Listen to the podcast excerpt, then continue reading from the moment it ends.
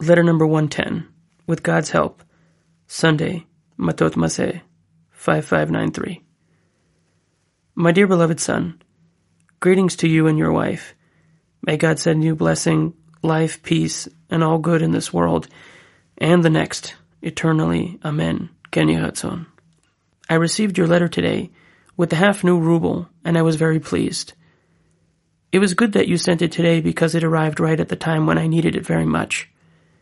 May God repay your deed, and may He give you full reward by allowing you every day to hold vigil at the doors of Torah and devotion until you attain that good and ultimate goal of the Jew, the purpose for which he was created, to know God.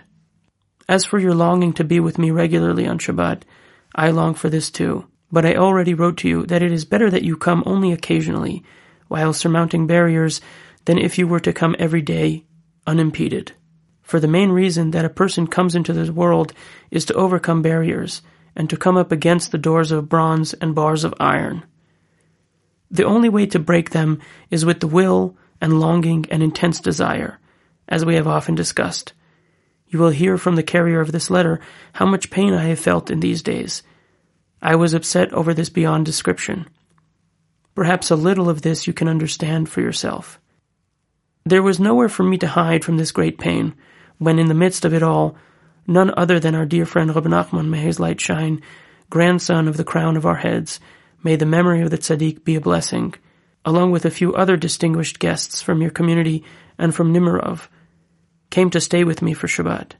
Then I saw the marvels of God, and I had faith with that his tremendous wonders he would help specifically now for the sake of his great name, and allow me to honor the Shabbat fittingly with words of truth, flowing from the well springs of salvation. God helped me greatly with his great and awesome wonders, and you will hear a little bit about it from the carrier of this letter.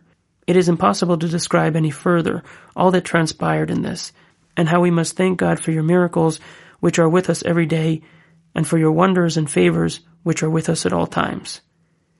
May God have mercy on us as a group and on every single individual. May He see our suffering and our toil, and may He seek those who are groundlessly pursued like ourselves. May He rescue us immediately from all our enemies and pursuers, both in body and in spirit.